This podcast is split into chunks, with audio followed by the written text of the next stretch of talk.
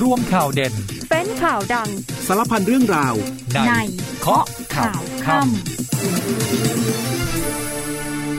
19นาฬิกา30 นาที สวัสดีครับ ต้อนรับคุณผู้ฟังทุกท่านเข้าสู่ช่วงเวลาของรายการเคาะข่าวค่ำครับ วันนี้เราพบกันวันศุกร์ที่ 21 ตุลาคม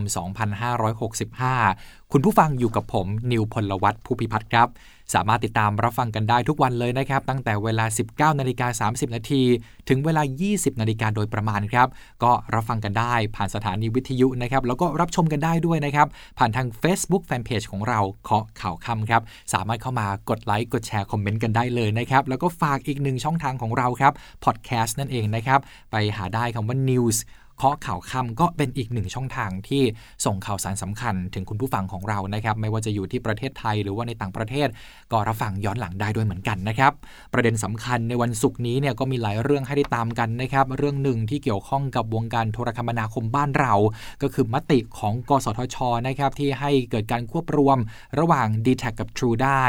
ซึ่งเรื่องนี้เนี่ยเหมือนว่าจะไม่จบ เพราะว่า ก็ยังมีคนที่เขาไม่เห็นด้วยนะครับ ก็เตรียมไปยื่นสารปกครองให้พิจารณาคุ้มครองชั่วคราวก่อน เพราะมองว่าเดี๋ยวผู้บริโภคจะเเสียประโยชน์นั่นเองนะครับ ส่วนเรื่องของการประชุมเอเปกครับ อันนี้ก็เป็นหน้าเป็นตาของประเทศไทยเรานะครับ บ้านเราก็จะเป็นเจ้าภาพ โอ้โห เป็นการประชุมครั้งสำคัญในเดือนหน้าแล้ว วันนี้เนี่ยหลายหน่วยงานก็เตรียมความพร้อมนะครับทำกันอย่างเต็มที่ครับ เพราะว่าเวลาก็งวดเข้ามาแล้วนะ แล้วเราก็ต้องทำให้ดีที่สุดนะครับ ให้สมเกียรติเป็นหน้าเป็นตาของประเทศไทยบ้านเราด้วย ส่วนคดีความนะครับ เรื่องดาบตำรวจเนี่ยขโมยปืนไปนะ เอาไปจำนำเอาไปขายบ้างเนี่ย วันนี้เนี่ยก็ควบคุมตัวแล้ว แล้วก็ไปฝากขังแล้วนะครับ เดี๋ยวช่วงหน้ากลับมาติดตามปรายละเอียดของข่าวสำคัญพร้อมกันในเคาะข่าวค่ำครับ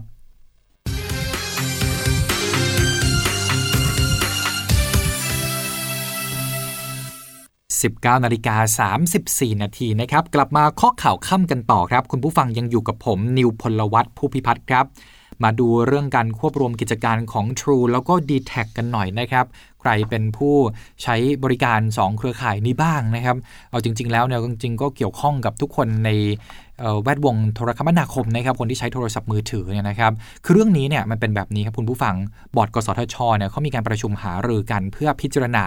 ว่าจะให้เกิดการควบรวมกันได้หรือเปล่านะครับระหว่างบริษัท True Corporation จำกัดมหาชน และบริษัท Total Access Communication จำกัดมหาชนหรือว่า d t แท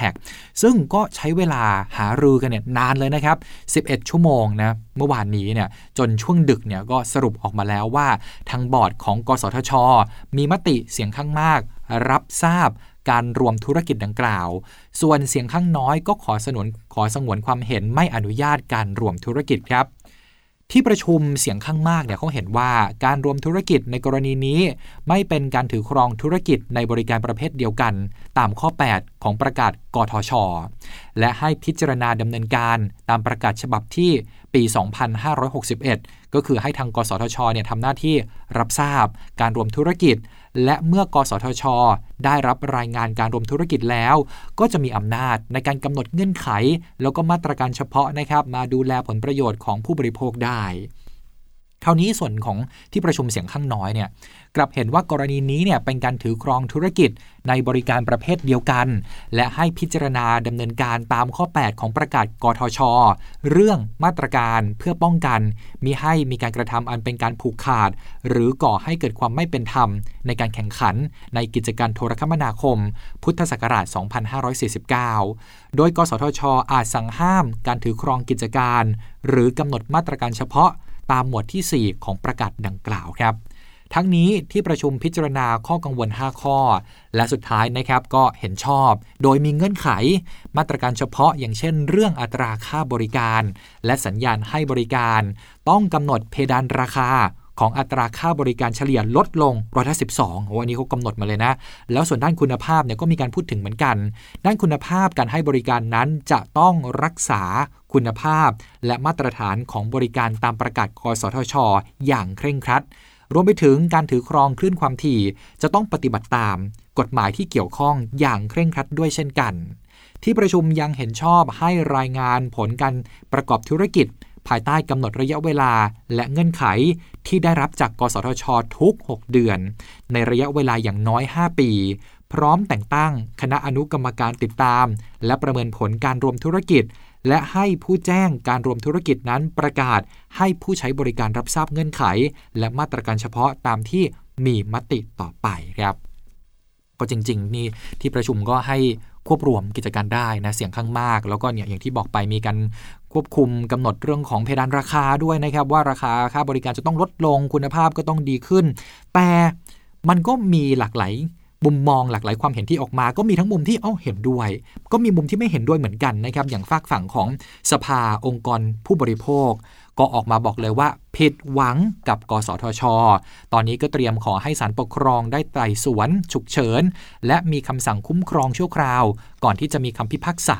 กรณีที่กสทชอนุญาต การควบรวม True และ d t แท พร้อมกับเตรียมร้องคณะกรรมการป้องกันและปราบปรามการทุจริตแห่งชาติ หรือปปช เนื่องจากกรรมการ กสทช ปฏิบัติหน้าที่โดยมิชอบ ในการพิจารณาการควบรวมกิจการประเภทเดียวกันในครั้งนี้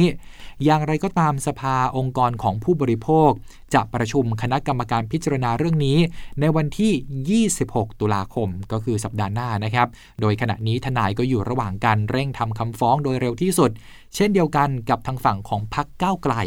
ที่ออกมาระบุว่าจะดำเนินการฟ้องต่อปปช ว่ากสทชเนี่ยละเว้นการปฏิบัติหน้าที่ไม่คุ้มครองผลประโยชน์ของประชาชน ตามรัฐธรรมนูญ พรบการประกอบกิจการกระจายเสียง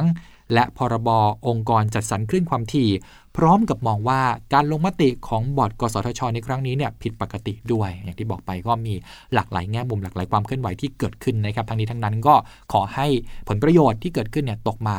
ในมือในในสิ่งที่ผู้บริโภคจะได้รับนั่นเองนะครับ ไม่ว่าความเคลื่อนไหวต่างๆ นี้จะออกมาในแนวทางไหนเนี่ยท้ายที่สุดแล้วผู้บริโภคสำคัญที่สุดนะครับ อีกหนึ่งเรื่องสำคัญในบ้านเราก็คือการที่ประเทศไทยของเราจะเป็นเจ้าภาพจากการประชุมระดับโลกเลยนะครับ การประชุมเอเปกนั่นเองครับ ก็ใกล้เข้ามาทุกทีแล้วนะครับ หลายฝ่ายก็ตื่นตัวกันมาก อย่างวันนี้เนี่ยพลเอกประยุทธ์จันโอชา นายกรัฐมนตรี และรัฐมนตรีว่าการกระทรวงกลาโหมได้ติดตาม สั่งการเตรียมการการเป็นเจ้าภาพ จัดประชุมเอเปกปี 2565 ของไทยอย่างต่อเนื่อง อย่างไรก็ตามในวันจันทร์ที่ 31 ตุลาคมครับ นายกรัฐมนตรีจะเป็นประธานการประชุม คณะกรรมการระดับชาติ เพื่อเตรียมการจัดการประชุมผู้นำเขตเศรษฐกิจเอเปกและการประชุมที่เกี่ยวข้องทั้งหมดอีกด้วย ขณะที่ฝั่งของสำนักงานตำรวจแห่งชาติ ที่มีหน้าที่รับผิดชอบโดยตรงเช่นกัน ก็คือจะมาดูแลเรื่องความปลอดภัย การจราจร วันนี้ก็มีการประชุมเหมือนกันนะครับ เตรียมความพร้อมทุกฝ่าย โดยงานในครั้งนี้เนี่ยจะใช้ตำรวจกว่า 20,000 นาย ที่จะดูแลภาพรวม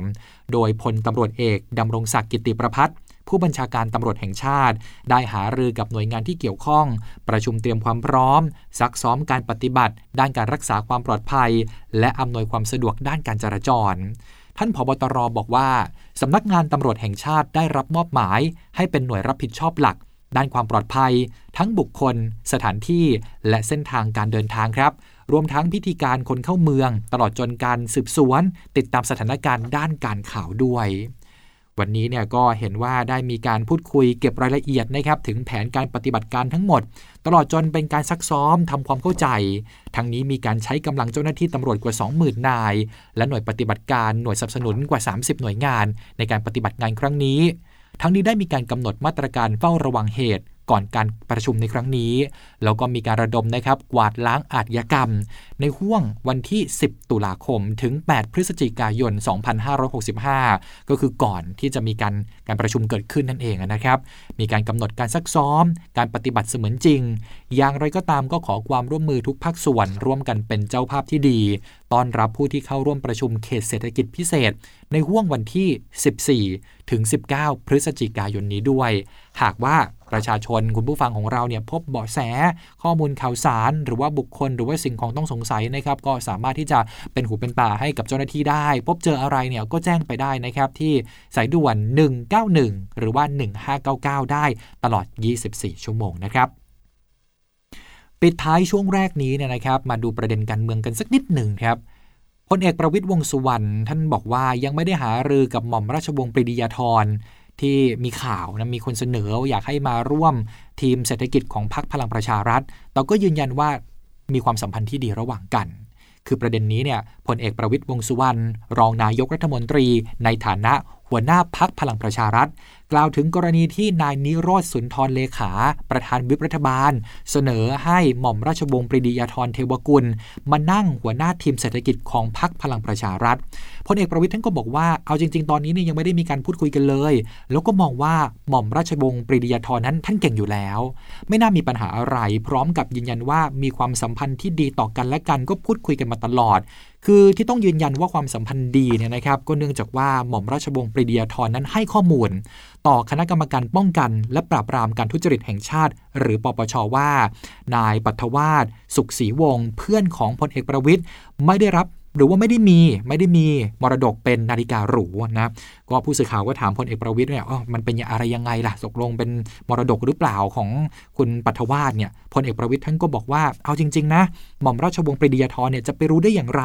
เพราะว่ามันเป็นมรดกของนายปัทวาสและไม่ได้ลงในบัญชีมรดก เพราะว่า ไม่มีใบสำคัญต่างๆ แล้วก็เป็นเรื่องของมรดกที่ให้ลูก ดังนั้น การที่นำมาให้ยืมเนี่ยจึงไม่ใช่ปัญหา ซึ่งผู้จัดการมรดกนั้นไม่จำเป็นต้องรู้ทุกอย่างครับ เราพักกันก่อนครู่เดียวนะครับ แล้วช่วงหน้ากลับมาติดตามข่าวสารพร้อมกันต่อเคาะข่าวค่ำครับกองทัพยังคงให้การช่วยเหลือดูแลประชาชนในพื้นที่ประสบภัยทั่วประเทศ และยังคงปฏิบัติภารกิจการฝึกเพื่อเสริมศักยภาพให้กำลังพล เริ่มกันที่หน่วยเรือรักษาความสงบเรียบร้อยตามลำแม่น้ำโขง เขตอุบลราชธานี จัดกำลังพลพร้อมกับรถยนต์บรรทุก เรือท้องแบน เพื่อรับส่งประชาชนและขนย้ายสิ่งของ รวมทั้งนำอาหารกล่องน้ำดื่ม แจกจ่ายอาหารกล่อง ให้กับผู้ที่ยังประสบอุทกภัย ในเขตอำเภอตาลสุม และอำเภอดอนมดแดง จังหวัดอุบลราชธานี กองพลที่ 1 รักษาพระองค์จัดกำลังพลยานพาหนะเข้าช่วยเหลือชาวบ้านในจังหวัดอ่างทอง โดยขนของขึ้นที่สูง และนำประชาชนจากพื้นที่น้ำท่วมไปส่งยังที่พักพิงพร้อมมอบน้ำดื่มและอาหาร และยังเร่งซ่อมแซม รวมทั้งวางแนวกระสอบทรายทำพนังกั้นน้ำในพื้นที่หมู่1ถึง7ตำบลป่างิ้วอำเภอเมืองจังหวัดอ่างทอง ซึ่งเป็นพื้นที่วิกฤตน้ำท่วมหนัก โดยทางหน่วยยังได้จัดกำลังเฝ้าระวังเพื่อพร้อมให้การช่วยเหลือตลอด 24 ชั่วโมง กองพลทหารมาที่สองรักษาพระองค์จัดกำลังพลร่วมเรียงกระสอบทราย สร้างแนวป้องกันน้ำไหลเข้าท่วมพื้นที่โรงพยาบาลเทศบาล เมืองเสนาจังหวัดพระนครศรีอยุธยามณฑลทหารบกที่ 12 ส่งกำลังพลพร้อมยานพาหนะ ร่วมขนย้ายสิ่งของจากคลังเก็บสิ่งของช่วยเหลือผู้ประสบภัยของอาเซียนนำไปมอบให้กับผู้ประสบอุทกภัยในจังหวัดปราจีนบุรี กองพลทหารราบที่ 3 โดยกองพันทหารราบที่ 1 กรมทหารราบที่ 8 ทำการฝึก unit school วิชาอาวุธศึกษา และการใช้เครื่องฝึกยิงจรวดต่อสู้รถถัง เพื่อพัฒนาขีดความสามารถของกำลังพล เป็นบุคคลและเตรียมความพร้อม การฝึกขั้นสูงต่อไป ปิดท้ายกันที่หน่วยฝึกทหารใหม่กองพันทหารราบที่ 3 กรมทหารราบที่ 23 จัดการฝึก CPR การปฐมพยาบาลเบื้องต้น โดยการใช้เครื่องช่วยกระตุ้นไฟฟ้าหัวใจอัตโนมัติ เพื่อสร้างความรู้ความเข้าใจให้กับครูทหารใหม่ เพื่อนำไปใช้ในการให้ความช่วยเหลือเบื้องต้นในกรณีฉุกเฉิน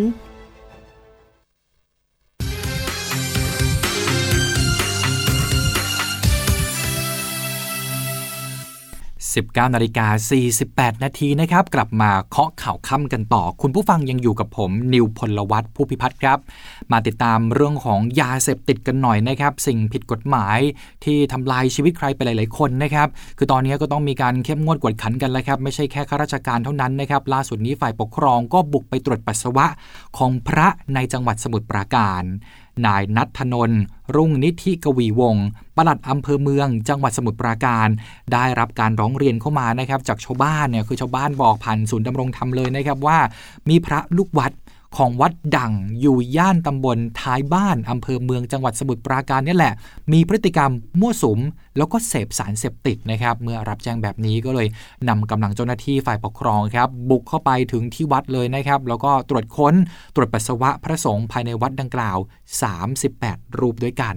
ผลก็ออกมาตามคาดเลยนะครับ มีพระลูกวัด มีปัสสาวะสีม่วงจำนวน 6 รูป มีคารวาสอีกหนึ่งคนด้วยนะครับ เจ้าหน้าที่จึงนำพระสงฆ์ที่พบปัสสาวะสีม่วงทำการศึกทั้ง 6 รูป แล้วก็นำตัวทั้งหมดเนี่ยส่งดำเนินคดีตามกฎหมาย แล้วก็เข้าสู่การบำบัดกันต่อไปนะครับ ก็เน้นย้ำอย่าไปยุ่งเกี่ยวกับยาเสพติดดีที่สุดนะครับ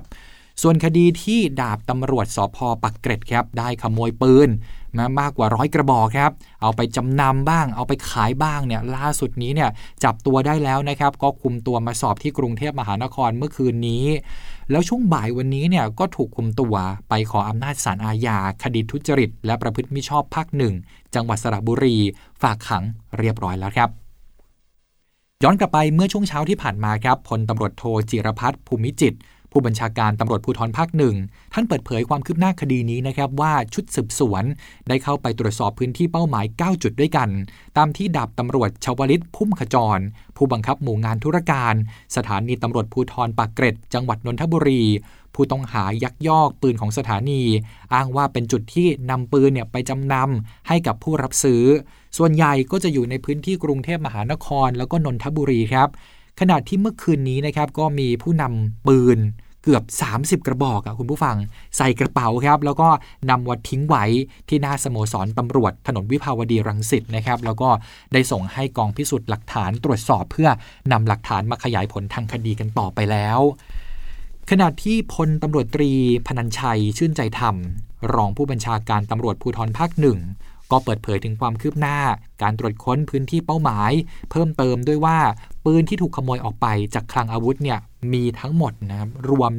159 กระบอกนะคือเขาก็ทยอยเอาไปเรื่อยๆ เอาไปเรื่อยๆนะครับเอาไปจำนำเอาเงินมา แล้วก็พอได้เงินก็เอาไปถ่ายถอนบ้าง หรือไม่ก็ไว้ที่นั่นเลย แล้วก็บางส่วนก็เอาไปขายด้วยใน 159 กระบอกเนี่ยแบ่งออกเป็นปืนยาว M16 จำนวน 25 กระบอกด้วยกัน ปืนสั้นจำนวน 134 กระบอก ในจำนวนนี้มีปืนกล็อกอยู่ 24 กระบอก ปืนซิกซาวเวอร์68 กระบอก แล้วก็ปืนลูกโม่ Smith Wesson 42 กระบอก เบื้องต้นตำรวจพิสูจน์ทราบ ผู้รับซื้อปืนโดยตรงจากดาบตำรวจไปแล้วนะครับ11 รายแน่นอนมีความผิดนะส่วนใหญ่เนี่ยก็เป็นคนคุ้นเคยกันในวงพนัน เมื่อรับซื้อไปแล้วเนี่ยก็จะขายต่อให้กับคนอื่นอีกทอดหนึ่ง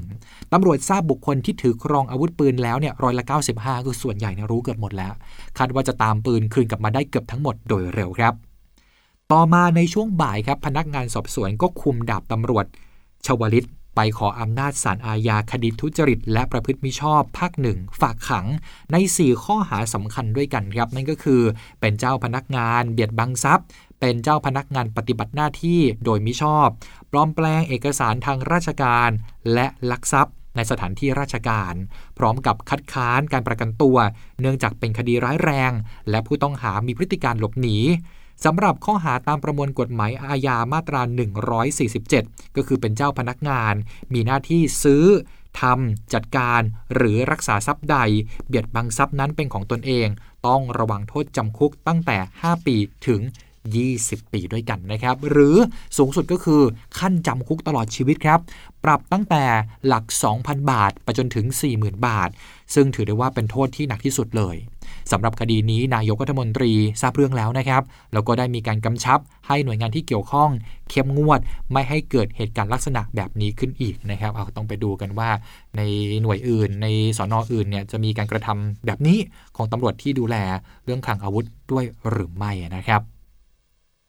มาดูเรื่องของฝนฟ้าพายุกันหน่อยครับ พายุ depression เนซาด บริเวณชายฝั่งประเทศเวียดนามตอนบนเนี่ยมันอ่อนกำลังลงแล้ว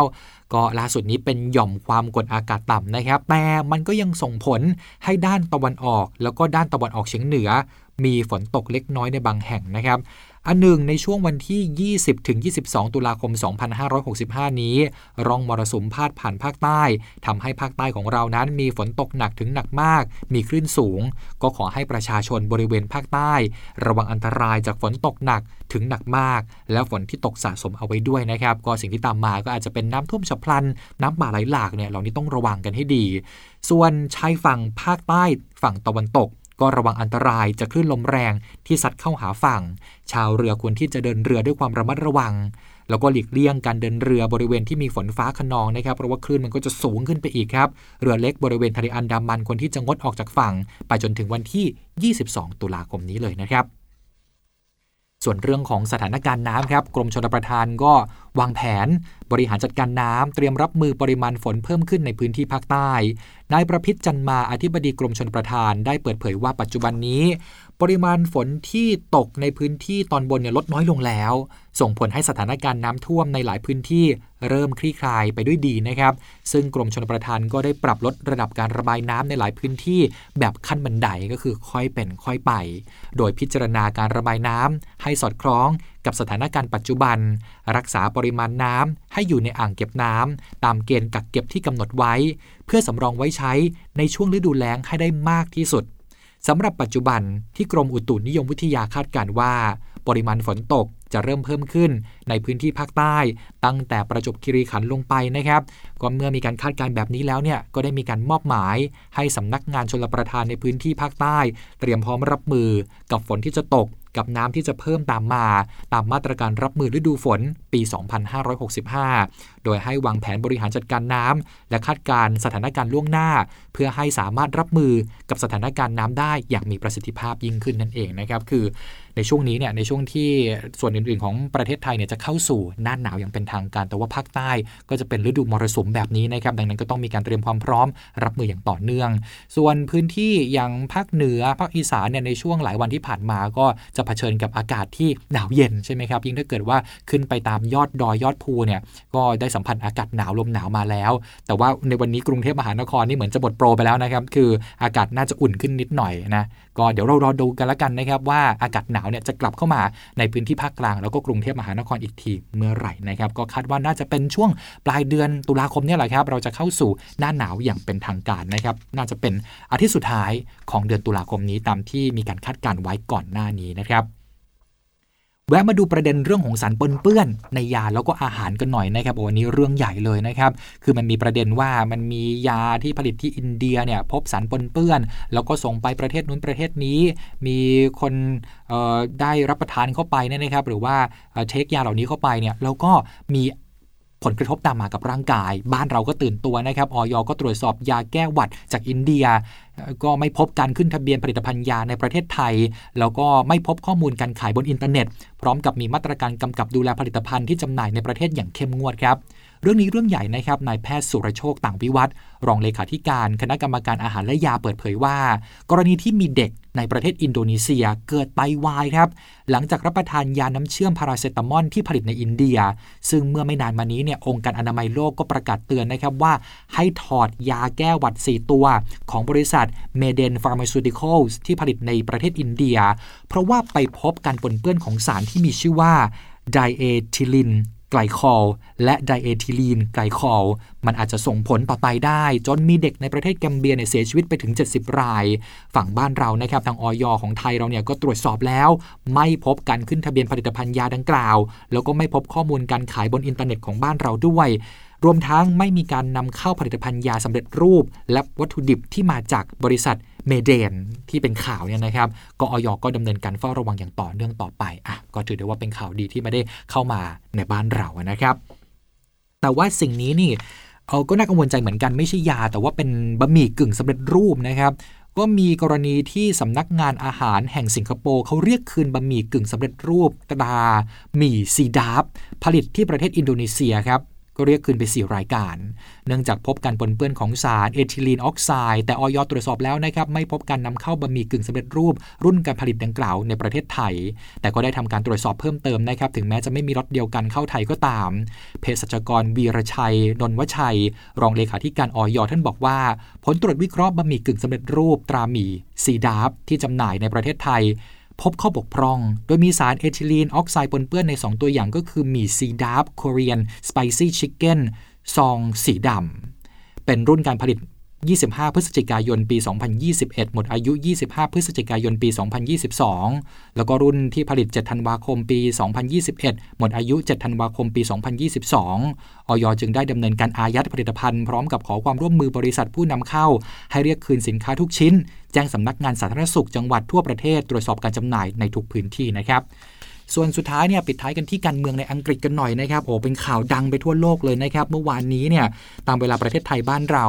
นายกรัฐมนตรีลิสทรัสของอังกฤษประกาศลาออกแล้วนะครับหลังจากที่ดำรงตำแหน่งเพียงแค่ 45 วันเท่านั้นเองนะครับต่อไปจากนี้ก็ต้องดูแล้วครับว่าใครจะมาเป็นหัวหน้าพักอนุรักษ์นิยมนะครับซึ่งก็จะเป็นนายกรัฐมนตรีของอังกฤษคนต่อไปด้วย นี่คือทั้งหมดของข้อข่าวค่ำนะครับลากันไปก่อนแล้ว สวัสดีครับ